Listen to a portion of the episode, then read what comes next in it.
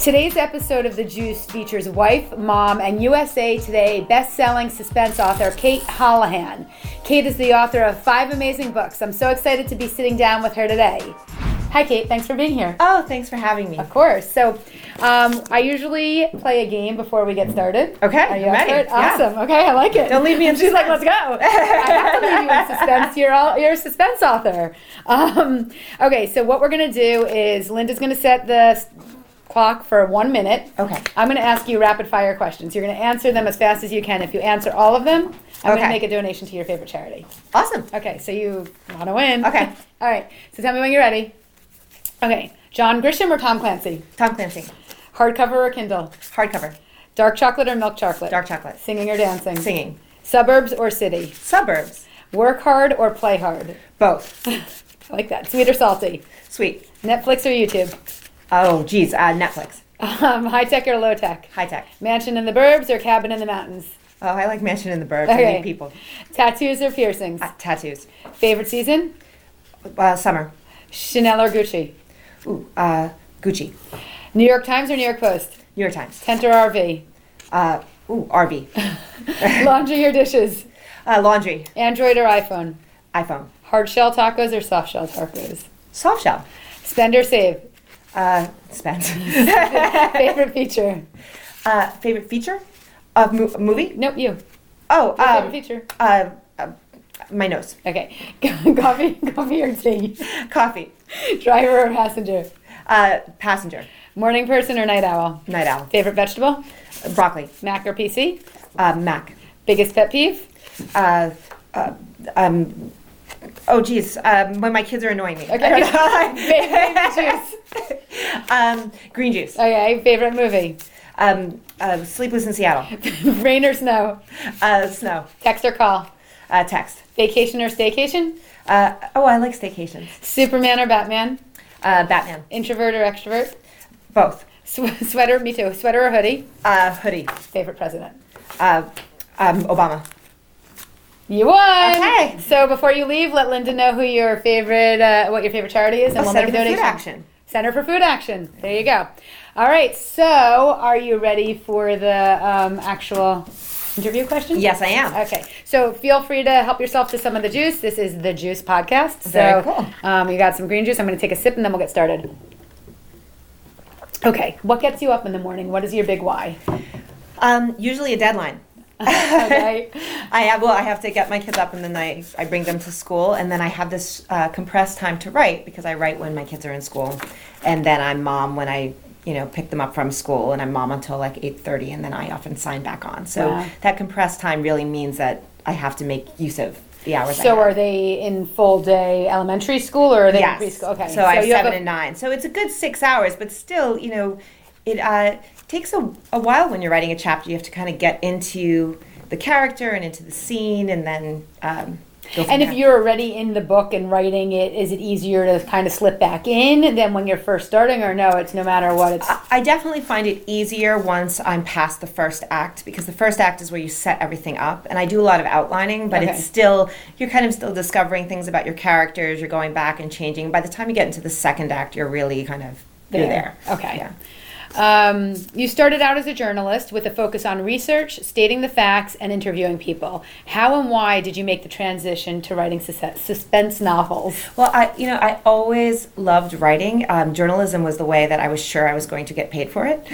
so, uh, and I do love people. I love talking to people, and um, and so I I started actually writing for the Record newspaper in New Jersey when I was in high school. Oh, so you grew up here? Yeah, so I did. I grew up in Teaneck, New Jersey, and um, so started writing for them. Um, still in high school, every day after school. Um, Wow. I even wrote. I wrote obituaries. I wrote features, um, and then when I went into college, I continued working for newspapers, and so that's kind of how I got into it. And then I always wrote fiction on the side.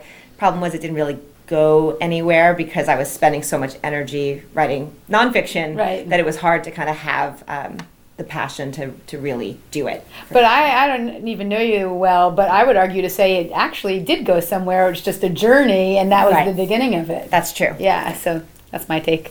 Um, Good take. what motivates you and gets you in the creative zone that you can sit down and actually write? anxiety. I mean, I think that as a suspense writer, you're always trying to tap into what are things that are in the zeitgeist that are making us nervous and kind of curious and, and maybe a little are a little unsettling Okay. and then trying to craft a story around that so the one that i just sold which uh, it's not there yet uh, it'll be coming out 2020 but it's a it was looking Wait, into what's it all the- called? Oh, um, it's tentatively called Her Three Lives, but um, I have never had a title stay through my publisher. That's the marketing department usually. sits Okay, there so and- we'll keep you posted on the next book.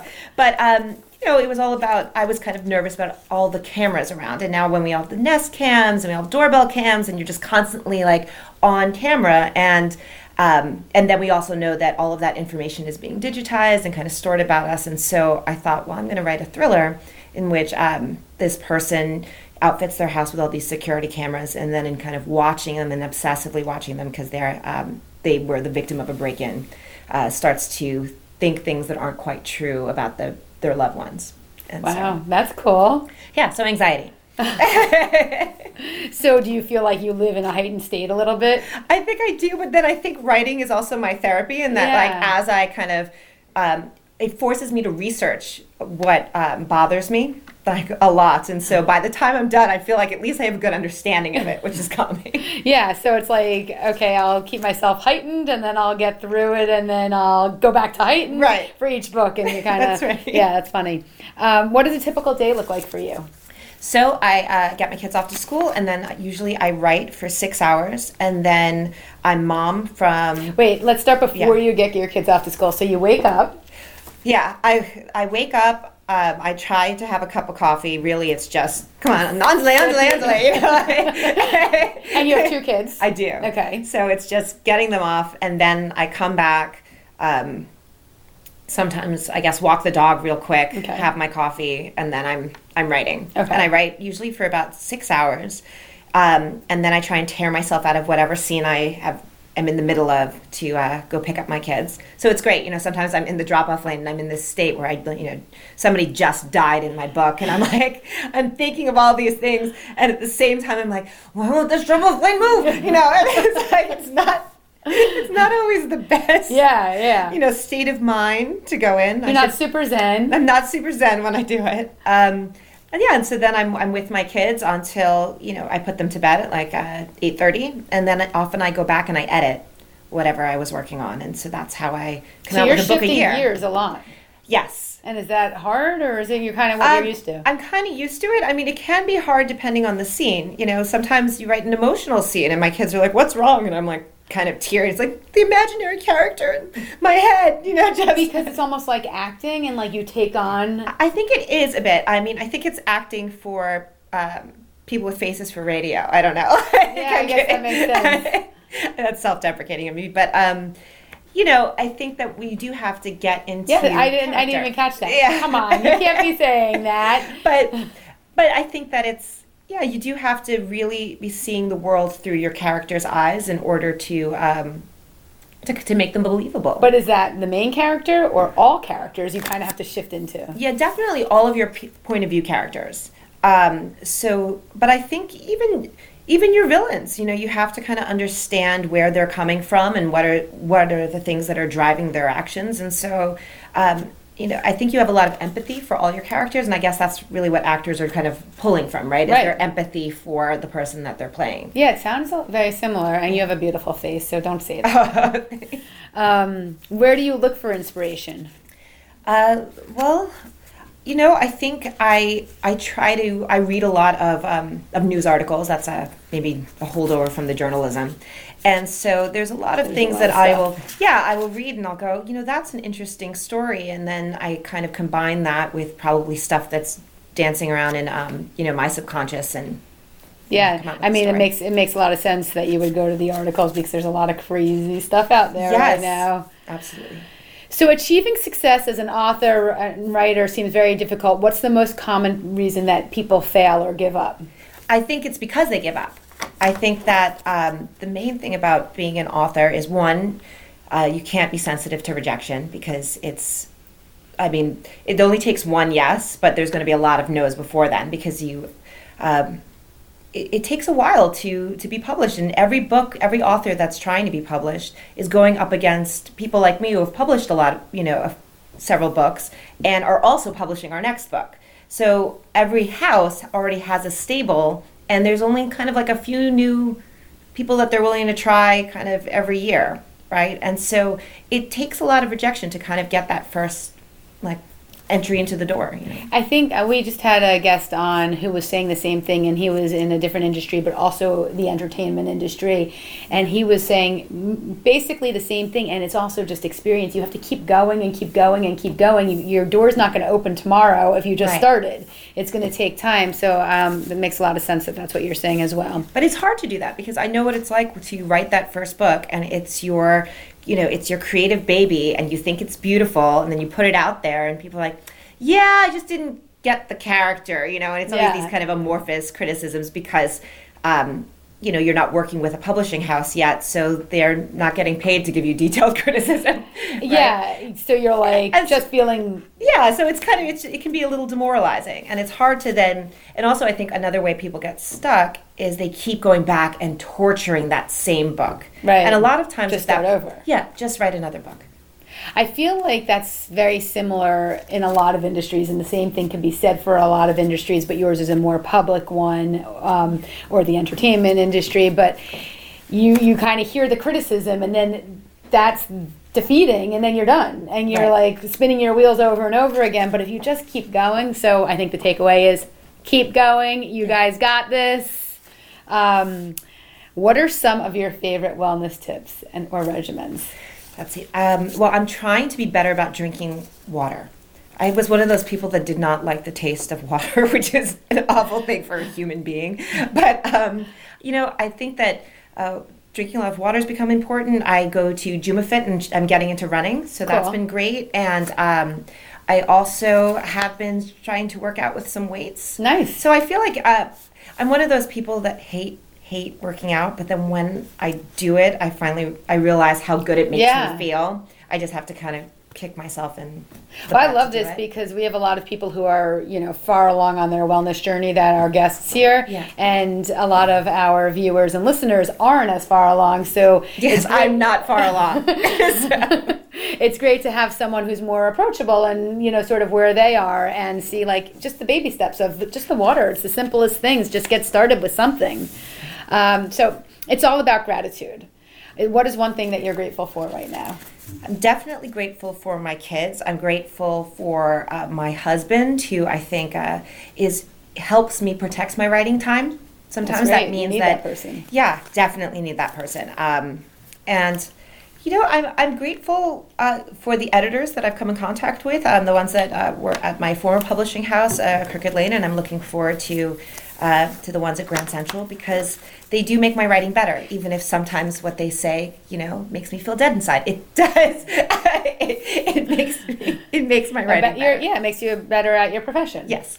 but it's also hard to hear. Some. Yes. Yeah. Um, so these videos are all about sharing. What is your number one tip for the viewers to live their best lives? Um, well, I'm still working on living my best life, but I think, uh, you know, I think taking time for yourself is important. And it took me a long time, and I'm still struggling with that, is to when do you say, I need to do this for me and my mental well being? And, you know, sometimes for me, it's even taking the time to think because you have to like actually think before you write but sometimes because that doesn't produce words on a page i don't feel that um, i've justified my day you know I think that's a great one. I am when I was switching careers, Mm-hmm. I spent a, about a year kind of just doing nothing, meditating, walking, and it was so painful because you're not checking things off a list. Like I got this Exact- done, I got that done, and now I know I'm closer to this.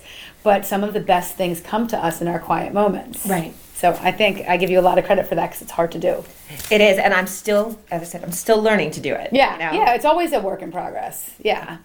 Um, was there anything else that you wanted to say about that, or Um, no, I think, uh, yeah, I, I guess it's just it's just taking that time and, and enforcing it. And Yeah. sometimes that's it's hard because you know wh- who was it? Um, I think it was Margaret Atwood. I've been kind of taking these master classes as I've been walking my dog, and she said, you know, the um, your your worst enemy as a writer will have your favorite face on. because it'll be your kids who you w- would gladly like. Yeah, put leave everything your- aside for. Right, put everything aside for. It'll be your husband who Yeah, like wants to that's spend funny. time with you or your friends who want to hang out. And so it's kind of learning to say, no, I have to do this for for me and my career. And and what gets you there? How do you learn to say that? Because I'm sure that's an evolution. At times you weren't feeling fully comfortable doing that, and now you're probably, as your success has grown, you're probably feeling more comfortable. Yes, I mean, but it, it is hard. My kids still think that the books kind of magically appear, and I don't think they realize that I write, they don't see where the writing Yeah. happens. And so sometimes I have to remind them and say, you know, I know I don't go to an office and that I'm here for you all the time, but pretend I'm not here. you yeah, know? exactly. It's so hard. I work from home too, so it's so Right. hard for them. Yeah. Um, when you're in a slump, professionally or personally, what are some things you do to get out of it? Oh, um, other than cry and feel sorry for myself. No, I'm kidding. You're like, other than put a blanket over my Yeah. head and never get out of Yeah. bed.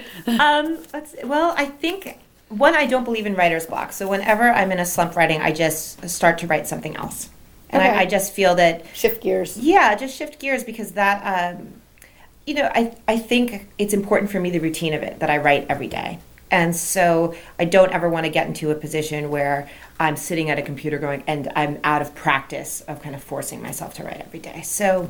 Yeah, and sometimes it's awful. And the next day I throw it out and go, that is not a chapter anyone's going to Yeah. want to read. But I think You the kept doing going. of it. Yep. Yeah. And you're staying consistent and on point with what you're doing. Yeah. What does success mean or look like to you?